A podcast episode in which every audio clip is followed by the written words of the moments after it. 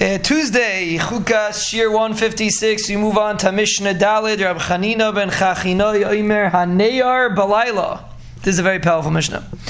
Because people, I was actually talking to someone today about this, about the concept of Bittul Torah. People have Bittul Torah is like almost as misused a word as Tznius and maybe other words that we could misuse.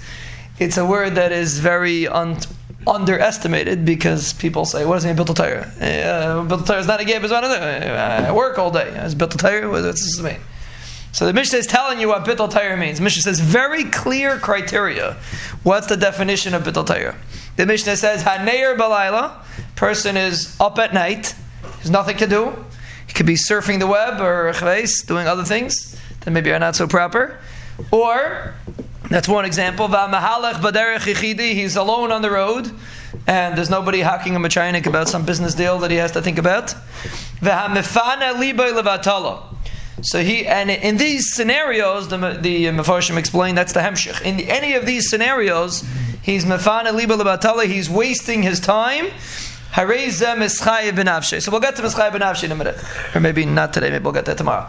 But uh, Agapadim, let's first focus on the first part. Chanin is not talking about a guy. He's teaching to you what the translation of Bittul Torah is. Bittul Torah means a person has an easy opportunity to learn. Now there are other levels of Bittul Torah too. Person should be maybe put more effort in. That's true.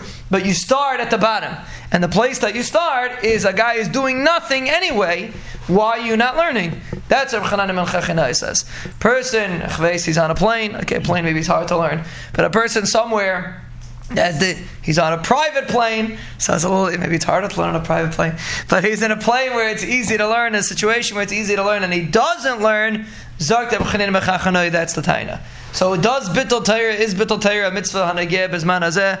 Well, obviously it is. But akapanim, where is it relevant? It's relevant when a person has an opportunity to be able to learn, and he blows the opportunity. That's Chaim Chachanai's point. No, person is not supposed to be, person is working, is not supposed to be learning all day. But at the time that he does have the opportunity to learn, he should utilize the opportunity and be able to learn.